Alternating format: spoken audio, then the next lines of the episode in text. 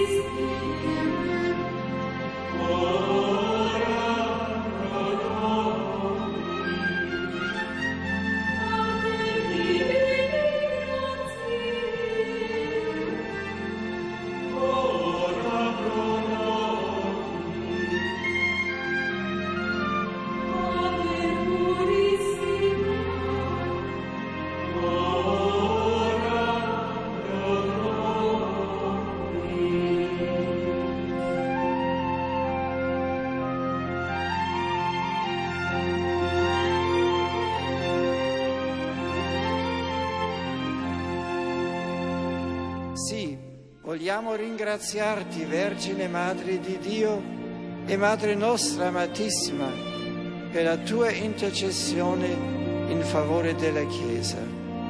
Tu che abbracciando senza riserve la volontà divina, ti sei consacrata con ogni tua energia alla persona e all'opera del Figlio tuo, insegnaci a serbare nel cuore e a meditare in silenzio, come hai fatto tu, i misteri della vita di Cristo. Tu che avanzasti sino al Calvario, sempre profondamente unita al Figlio tuo, che sulla croce ti donò come madre il discepolo Giovanni, fa, che ti sentiamo sempre anche noi vicina in ogni istante dell'esistenza, soprattutto nei momenti di oscurità e di prova.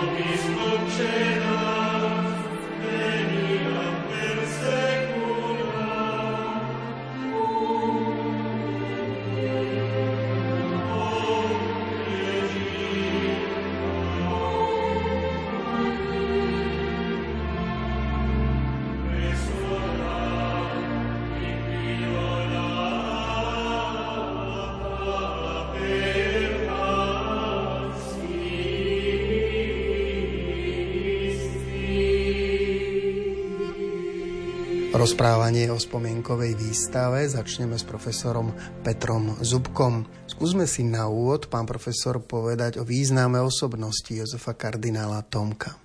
Kardinál Jozef Tomko bol emeritným prefektom Kongregácie pre evangelizáciu národov. Bol to náš posledný žijúci kardinál, bol to titulárny arcibiskup, bol úradníkom rímskej kúrie vlastne skoro po celý svoj život. No a tým, že prežil mnohé roky v emigrácii, tak je pre nás významným rodákom, ktorý v zahraničí pôsobil. Pôsobil v prospech Slovenska, Slovákov a vždy robil dobré meno Slovensku. Popri tom, že si robil svoju kňazskú službu tam, kde bol práve poslaný.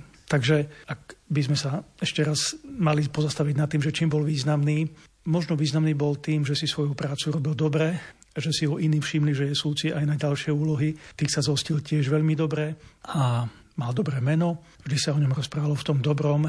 Vždy to bol človek, ktorého názor bol dôležitý a ja keď som videl nejaké jeho listy, ktoré boli odpovedami na rozličné otázky, tak on dokázal odpovedať v niekoľkých vetách veľmi hutne a veľmi stručne, veľmi výstižne. A treba povedať, že z toho, čo som si prečil ako odpovede na niektoré otázky, ktoré od neho chceli, tak sa vždy zariadili podľa neho. Jednoducho mal povesť človeka, ktorý vie vniknúť do hĺbky veci, vie posúdiť veci dobre a vždy je dobre sa podľa toho aj zariadiť. Vyznal sa. Po ňom ostal osobný archív s množstvom fotografií a filmového materiálu. A tieto veci svedčia o tom, že to bol kultúrny človek. Na druhej strane vieme, že kardinál Tomko aj napísal skôr možno menšie veci, niekoľko článkov, tie písal možno v tých mladších rokoch, alebo keď e, si rozširoval vzdelanie cez doktoráty a potom cez ďalšie postgraduálne štúdia. Ale to všetko nebolo také dôležité, ako tá jeho kniazská služba v prospech cirkvi. A s tým súvisí aj vlastne to, čo on dostával ako poväčšine dary. Boli to dary z ciest, kam on prichádzal, či už oficiálne alebo súkromne. Množstvo tých darov, ktoré on dostal ako kardinál, ostalo samozrejme v tých úradoch, kde on vtedy pôsobil, pretože také bolo pravidlo. Veľmi maličko veci si nechal pre seba a z tých možno hodnotnejších vecí, ktoré on mal, mal, dajme tomu, kvalitný nábytok, mal niekoľko obrazov, ktoré si vážil, a to je v podstate všetko. Tie ostatné veci sú praktické veci, ktoré nájdeme v každom jednom byte. Ten nábytok, ktorý on mal, bol relatívne starožitný, ale zase nie až taký starožitný, ako by si niekto myslel. On bol totižto spojený, ako on sa raz priznal, s kardinálom Ottavianim, ku ktorému mal veľké sympatie a úctu, poznal ho aj osobne.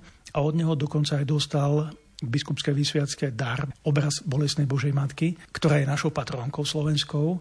Kardinál Ottaviani krátko potom zomrel v 79.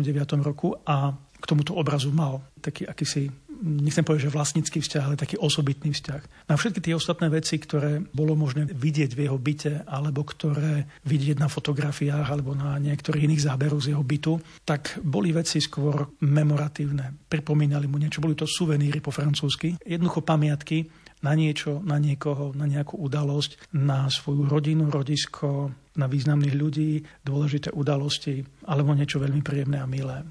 Čo všetko prišlo z jeho pozostalosti v byte tu do Košického archívu, alebo k čomu ste sa teraz mali možnosť dostať aj sám osobne? Z toho, čo ja viem, môžem rozprávať iba za to, čo viem, prišla čas archívu. Určite to nie je celý archív. Ja som ho kedysi videl in situ, proste na mieste, ako on mal. To objemovo nezodpoveda tomu, čo tam všetko bolo, ale jednoducho ja neposudzujem, čo tu malo prísť alebo nemalo prísť. Jednoducho dostala sa tu iba určite iba malá časť toho, čo on vlastnil alebo čo mu patrilo. Na druhej strane z tých ďalších trojrozmerných vecí, ktoré jemu patrili, tak prišli veci skôr symbolické, také, ktoré sme si aj vyžiadali. Popri všetkých druhoch reverend, povedzme to tak, ale tu myslíme iba na farby, že máme tu jeho reverendu celú čiernu, potom lemovanú červeným celú červenú, potom bielu, kardinálskú reverendu s červeným lemovaním, ktorá sa nosila v misiách. Takéto reverendy k nám prišli, tie sú teraz tu vystavené. No a potom pár takých drobných osobných vecí, ktoré používal počas turistiky alebo ktoré dostal na svojich cestách. Povedal by som, že samo o sebe nie je to nič mimoriadne vzácné, ale je to významné tým, že sa to viaže k tejto osobe a že to boli jeho osobné veci. Teda sú to také memorabilie, ktoré sa zvyknú zhromažďovať a ponechávať po významných ľuďoch. Napríklad jeho reverendy, ktoré on nosil, ktoré boli jeho, tie určite majú hodnotu. A z tých ostatných vecí, no čas ukáže, že čo z toho bude veľmi zaujímavé.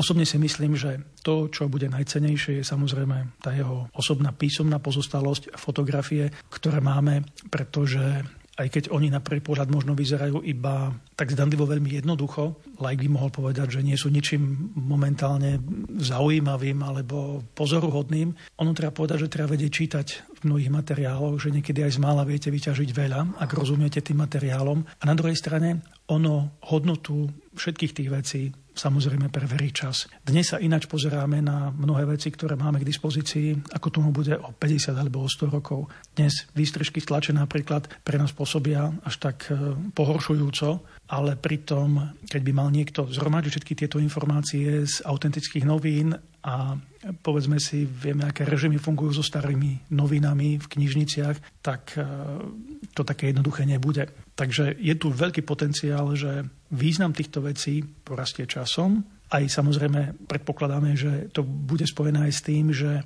trošku sa ten bezprostredný kontakt s dobou Jozefa Tomka vzdiali. Bude pre nás, nechcem povedať, že cudzím, ale takým menej známym a bude treba si tú dobu a jeho osobnú znovu začať študovať do hĺbky. A k tomu práve budú slúžiť tie autentické materiály, aby sa na tohto človeka potom pozrelo objektívne. Lebo všetky tie spomienky, o ktorých teraz ktokoľvek rozpráva, sú pod tým dojmom osobných stretnutí. Mnoho razy aj s takými predsudkami sú spojené, že keďže to bol významný človek, treba o ňom rozprávať tak a tak. Hej. To v mnohých ľuďoch tieto predsudky fungujú. V tom dobrom slova zmysle samozrejme, ale to objektívne, historické alebo vedecké pozretie, ten pohľad, ten príde až neskôr. A k tomu treba vytvoriť ten priestor v tom uchovávaní jeho toho kultúrneho písomného dedictva.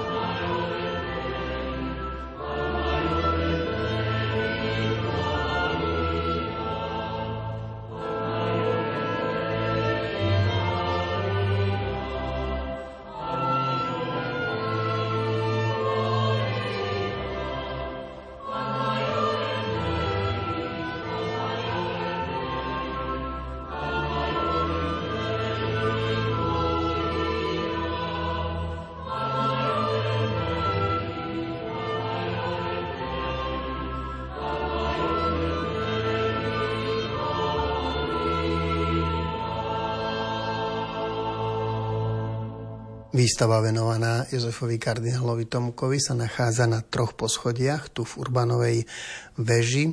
Ako sa k nám prihovára a aké svedectvo vydáva táto výstava o samotnom kardinálovi? Bol to nesmierne kultúrny človek. Ono to možno nie je taká samozrejmosť, alebo možno si to malo kedy všimneme, že keď rozprávame s iným človekom, či ten človek je kultúrny alebo nie. Svedčí o tom jeho prejav, jeho postoje, jeho samozrejme aj písomný prejav, nielen ten ústny, jeho slovník. No a tu keď počúvame to, čo je nahraté, čo je napísané o kardinálovi Tomkovi, takisto keď e, počúvame svetkov, ktorí ho poznali, keď čítame si jeho písomnú pozostalosť, tak musíme jednoducho skonštatovať na prvom mieste, že to bol človek nesmierne kultúrny a kultivovaný nemal absolútne žiaden hrubý slovník. Ako by si niekto mohol aj predstaviť, že niekde v súkromí si niekde možno uľavil. Nikdy. To je rozdiel medzi tým, aký by sme mali byť a akí mnohí ľudia sú, veď takých máme okolo seba strašne veľa. A ďalšia vec je tá, že bol veľmi ohľaduplný, pozorný, počúval, Ak by som mal hľadať nejakú paralelu minulosti, ak sa pozeráme na slovenské dejiny, tak e, tí, ktorí čo si znamenali alebo čo si urobili pre Slovákov, pre slovenský národ a pre slovenský jazyk, boli po väčšine kňazi. A Jozef Tomko zapada do tejto našej tradície, tejto našej slovenskej tradície a ja môžem spokojne povedať, že sa vyrovnáva svojou dôležitosťou do veľkej miery nášmu prvému veľkému kultúrnemu mužovi, svetému Cyrilovi Konštantínovi, ktorý bol mužom knihy. Jozef Tomko je tiež kultúrnym človekom. V tejto súvislosti spomeniem to, že si zachoval až do konca veľmi skvelý slovenský jazyk. Veľmi skvelú slovenčinu mal. Nikdy nebolo cítiť cudzí prízvuk. Dokonca si pestoval takú tú kultivovanú slovenčinu, ako možno poznáme z úst mnohých učiteľiek, ktoré milujú slovenský jazyk a literatúru. To isté bolo cítiť aj z kardinálových slov, z jeho vyjadrovaní, z jeho reči, z jeho slovnej zásoby, z jeho stavby vied a to tiež sa nevydáva často. Dnes skôr sme svedkami neúcty k slovenskému jazyku. Ten jazyk je strašne, strašne biedne na tom. Mnoho razy aj v odborných kruhoch poznačený kadejakými ťažkopádnymi konštrukciami, maďarizmami, anglickými slovnými zvratmi kadejakými, ktoré my predsa nepotrebujeme. My máme na to svoju slovenskú paralelu a tu by sme si mali pestovať a strážiť. A toto Jozef Tomko vždy robil. Nepoužíval cudzie slova, nemali hrát ak použil taký terminus technicus latinčine, ktorý v cirkvi bežne používame, ale to je odborné označenie. Ale v tom vysvetľovaní, v tom bežnom komunikovaní vždy hovoril krásnou, ľúbozvučnou, a teraz ako to nechcem to preháňať, ale krásnou slovenčinou, ktorá bola takým pohľadením pre každého, kto ju počul. Toto je to, čo, čo je veľké na tomto človekovi a čo sa dnes tak nevidí. Vy ste mali mnoho spoločných stretnutí. Čo si z nich tak najviac pamätáte? Čo vám najviac utkvelo v pamäti? Kardinál bol veľmi spoločenským človekom.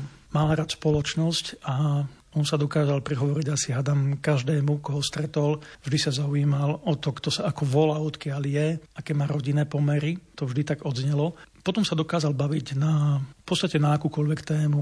On sa vždy, vždy tak selektívne spýtať tú dôležitú vec z vášho života alebo z práce, ktorú ste vykonávali, ktorá ho zaujímala a okolo toho sa potom rozvíjal potom ten ďalší rozhovor. To som obdivoval, že on hneď vedel rozlíšiť, čo je dôležité alebo dôležitejšie a čo je absolútne nepodstatné. Takže asi tak. No a samozrejme s tým súviselo aj to, že dajme tomu tie jeho debaty, eh, ak si na ne našiel čas, tak boli relatívne dlhé ale zase mm, to neboli debaty, poviem, niekoľko hodinové, ale relatívne dlhé, pretože tie relatívne krátke, to bolo tak na dĺžku jedného obeda. Hej. A tie dlhé, dajme tomu nejaké dvoj, trojhodinové debaty, keď e, sme sa vypitovali na mnohé veci, keďže sme robili aj isté publikácie o ňom, tak e, na tieto témy sa dokázal baviť. Dokázal spomínať, no a človek obdivuje to, že si pamätal veľmi dobré mená, miesta a dátumy. To bola chodiaca encyklopédia. Dokázal si spomenúť absolútne na všetky mená.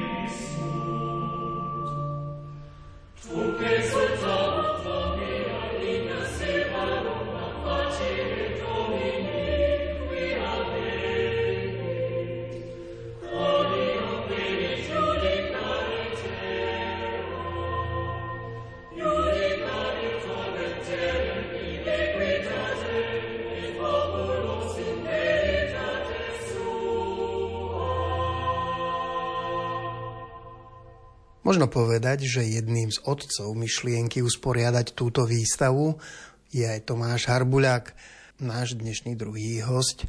Ako sa zrodil tento nápad a čo vás inšpirovalo?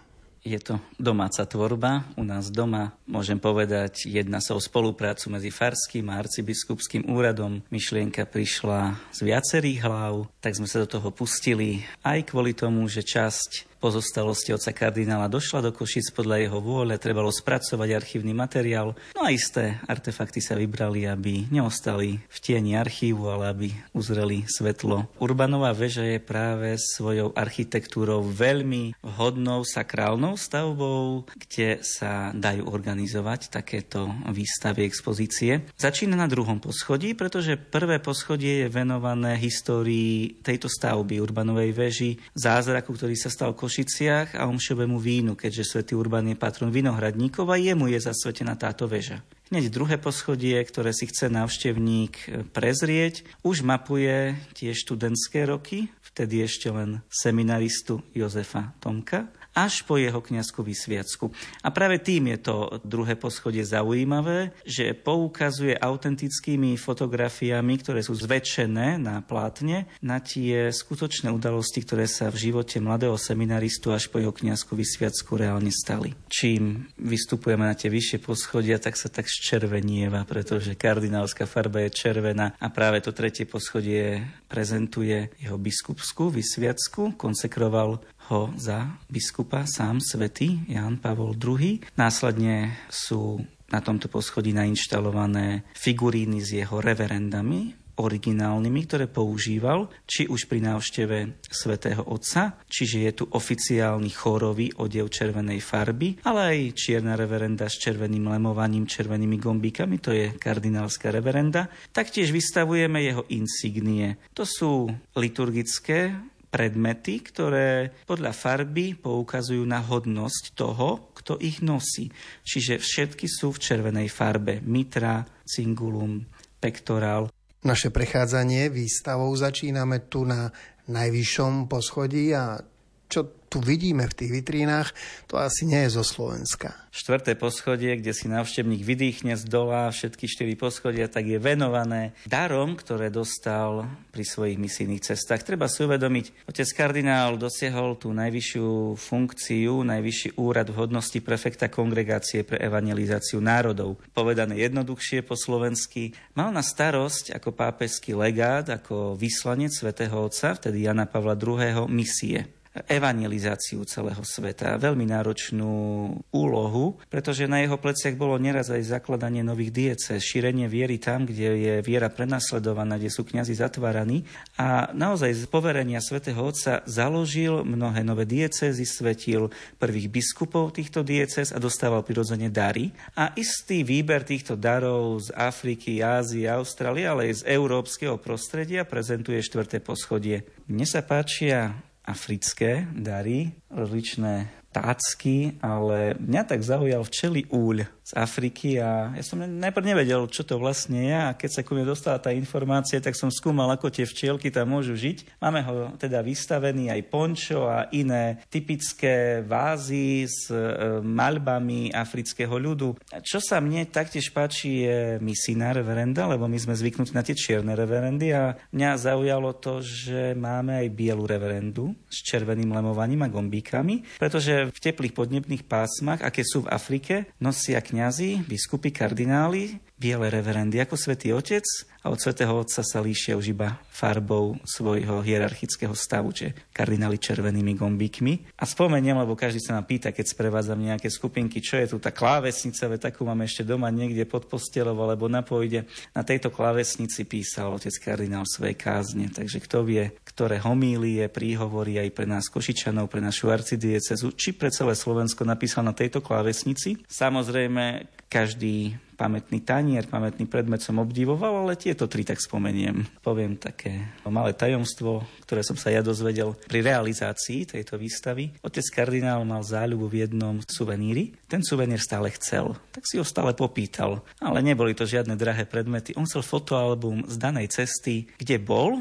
z danej diecézy alebo iného posvetného miesta, ktoré navštívil. Chcel fotoalbum. Chcel mať na pamiatku fotky ľudí, s ktorými sa stretol pri najrozličnejších príležitostiach a toto mi veľmi utkvelo v mysli, že najväčší počet pamiatok, ktoré sa nám dostali do archívu, sú jeho homilie a fotografie, fotoalbumy. Tých fotografií by sme mohli narátať na tisíce. Bol to človek skromný, ľudský, prívetivý, zhovorčivý, neodmieta ľudí, nezhromažďoval zbytočne viac, ako potreboval. Ale musím na druhej strane povedať, dostával mnohé dary a mnohé cenné dary. Samozrejme tie využíval aj po stránke liturgickej, ale aj pri realizácii tejto výstavy som si všimol tie jeho osobné reverendy. To neboli z tých najdrahších obchodov. On bol človek pri zemi, človek s chladnou hlavou, ktorý vedel, čo je podstatné a dôležité pri jeho práci.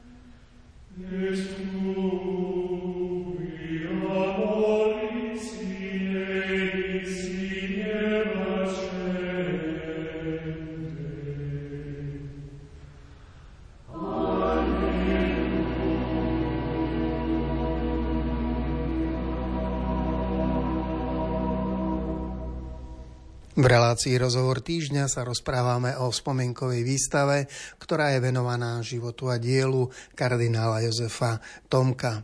S Tomášom Harbuľákom sa prechádzame po jednotlivých poschodiach.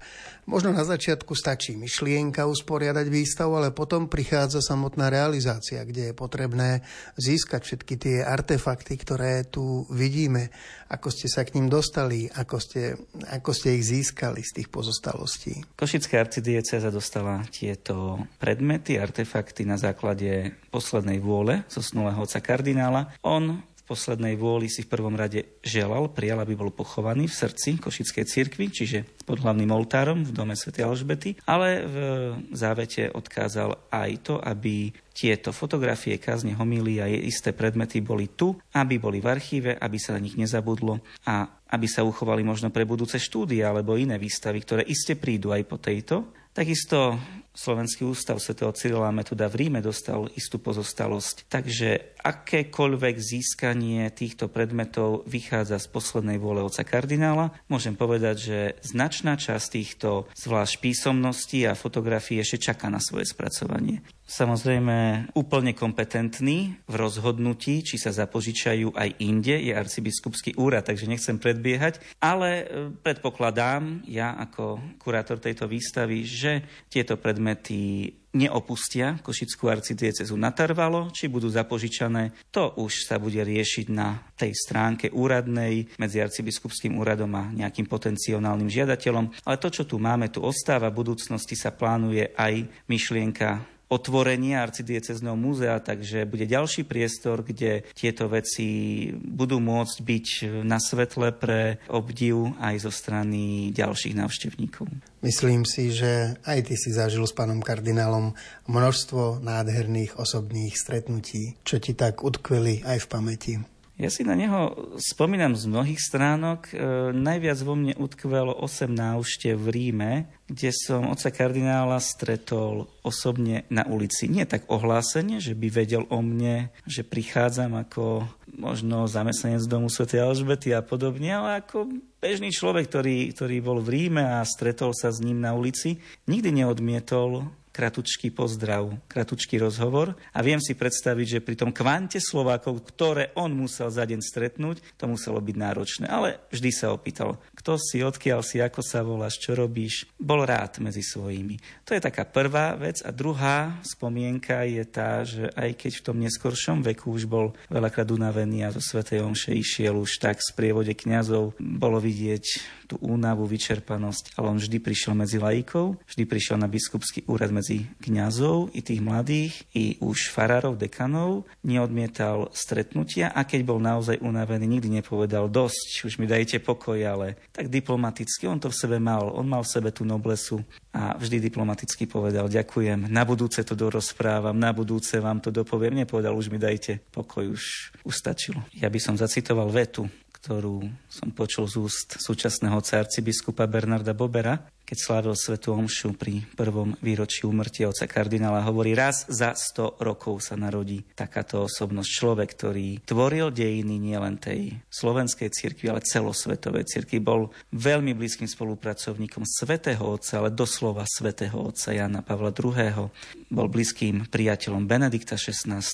a vnímali sme ho pri pápežovi Františkovi na Slovensku. To boli tie jeho posledné verejné vystúpenia. Bola to osobnosť, ktorá stála pri páde komunizmu komunizmu, osobnosť, ktorá stála pri tvorbe nových cirkevných, ja to nazvem, že dejín, ale tých súčasných, lebo to, čo my v súčasnosti prežívame, raz budú niektorí vnímať ako dejiny a on pri tom stal. On bol tým prvým poradným hlasom pápeža v rámci otázok, ktoré riešila naša generácia. Takže odchádza človek, na ktorého, keď my raz budeme spomínať, v našom neskoršom veku, tak možno budeme pre mnohých vtedy mladých to poslednou generáciou, ktorá bude vedieť povedať, zažili sme velikán na slovenskej cirkvi, ale aj celosvetovej cirkvi. Pomaly sa presunieme o poschodie nižšie na tretie poschodie, kde môžeme vidieť kardinála ako vášnivého turistu. Kardinál či veríme či neveríme, bol aj bežný muž, ktorý miloval prírodu, miloval ľudí, miloval spoločenstvo. A veľakrát cez televíziu si myslíme, že takíto vysokí cirkevní hodnostári, tak oni žijú iba v nejakej takej bubline vo svojej hierarchii a hodnosti, prežívajú len nejaké vznešené chvíle, ale otec kardinál si dovolím povedať, že čerpal energiu pre tú svoju naozaj nepredstaviteľne náročnú prácu v horách, v prírode.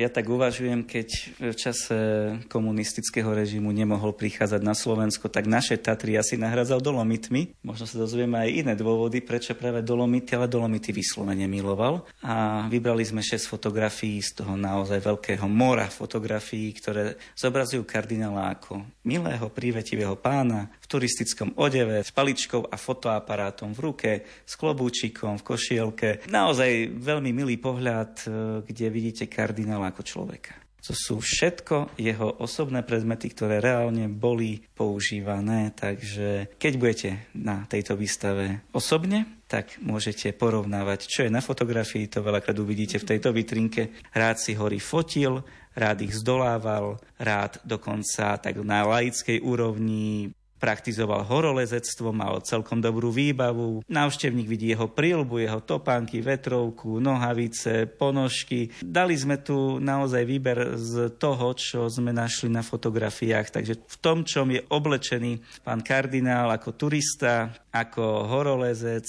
tak je vystavené aj vo vitrínach tejto výstavy.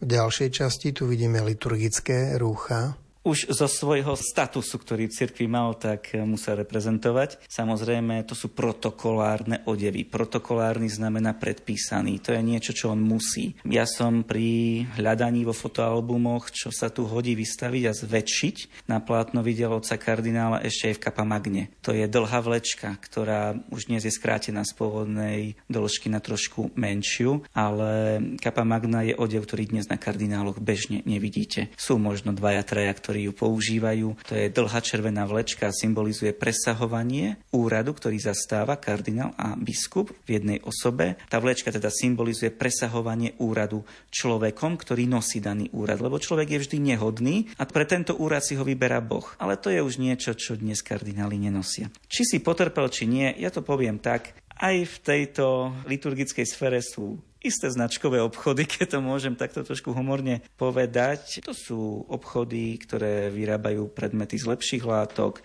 lepších materiálov, sú prirodzene drahšie, ako keď idete e, v tej domácej produkcii si niečo kúpiť. Otec kardinál mal samozrejme aj takéto odevy, e, insignie, mnohé dostalo, zvlášť mitry čiapka, ktorá symbolizuje na hlave biskupa, kardinála, moc Ducha Svetého, plnosť darov Ducha Svetého, tú biskupskú hodnosť. Mnohé podostával, máme tu mitru, v ktorej konsekroval on ako kardinál oca arcibiskupa Alojza Tkáča, oca arcibiskupa Bernarda Bobera. Máme tu mitru, ktorú mu dal sám Ján Pavol II na hlavu vtedy, keď on, pápež, eh, konsekroval Jozefa Tomka za biskupa. Takže e, to sú predmety, ktoré on musel užívať. Ale vyslovene, že by chodil do obchodov a vyberal si to najcenejšie a najdrahšie, mám informáciu, toto nerobil.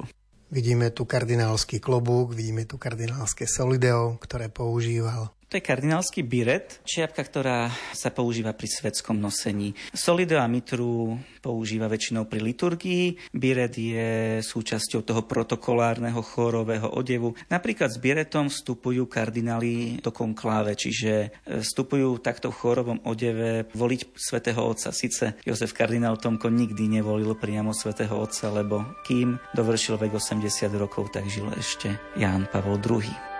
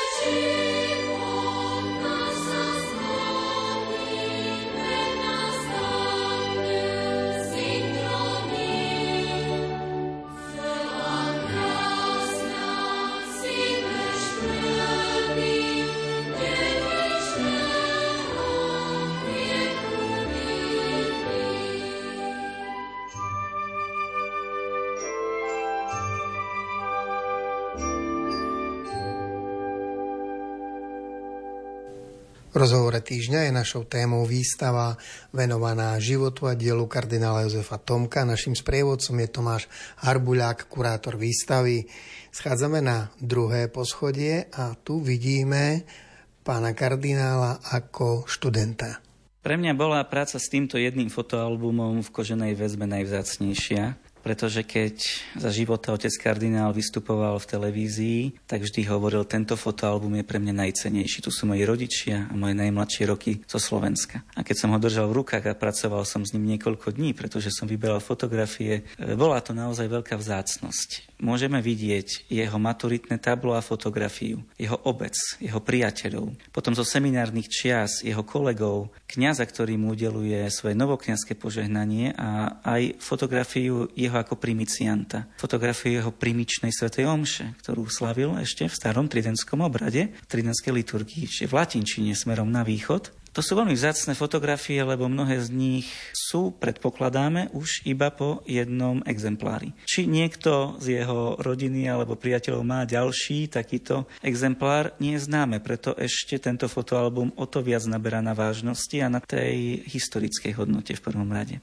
Práve návštevník na tomto poschodí môže aj cez takú imitáciu jeho primičného oltára vidieť, ako sa slávila omša ešte pred druhým vatikánskym koncilom, čiže tak jednoduchšie povedané v tom tridentskom obrade, v tridentskom ríte podľa Misala Pia V pretože aj zvlášť mladšia generácia si to už nepamätá a tí, čo neštudovali históriu, o tom možno nevedia, tak toto poschodie priblíži aj cez autentické, historické, liturgické odevy, ornát, alba a bíret, slávenie omše. Tým spôsobom, ako aj Jozef Tomko, primiciant, slávil svoju novokňazskú svetú omšu. Keď som dostal aj veľmi milú príležitosť túto výstavu zostaviť, samozrejme v spolupráci s našimi historikmi a arcibiskupským úradom, prvé, čo mi napadlo, a preto sa aj tak volá, aby sa nezabudlo na dedictvo otcov, ktoré nám, Pane, zachovaj. Dedictvo otcov zachovaj nám, Pane. Otec kardinál tu prichádzal, hlásil sa ku Košičanom, aj ku Slovensku, ku Slovákom a je to tak významná osobnosť celosvetovom meradle, že máme naozaj my Slováci jedinečnú príležitosť o ňom rozprávať, o ňom učiť a posúvať jeho myšlienky a jeho dielo mladším generáciám. Nech táto výstava napomáha tomu, aby sa na jeho osobnosť nezabúdalo a aby aj návštevníci, zvlášť študenti a mladí ľudia, nachádzali na týchto poschodiach možno len tú identitu. Som Slovák, som Slovenka, som zo štátu, kde kresťanstvo má neodmysliteľnú hodnotu a nechceme na toto zabudnúť. Či už som veriaci, či neveriaci, otec kardinál bol nielen významná duchovná osobnosť, ale aj osobnosť politického, verejného, spoločenského života a ja si prajem, nech toto dielo napomáha nám Slovákom trošku sa utvrdiť v tom, že aj my máme svoje dejiny, svoju hodnotu, svojich velikánov, nezabúdajme na nich.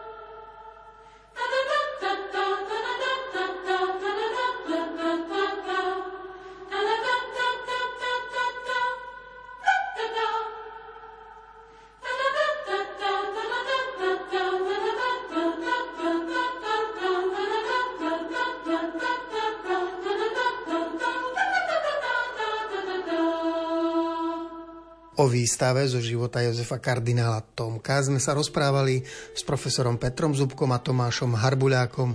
Ešte pohodový letný deň vám z Košickej redakcie želajú Diana Rauchová a Jaroslav Fabian.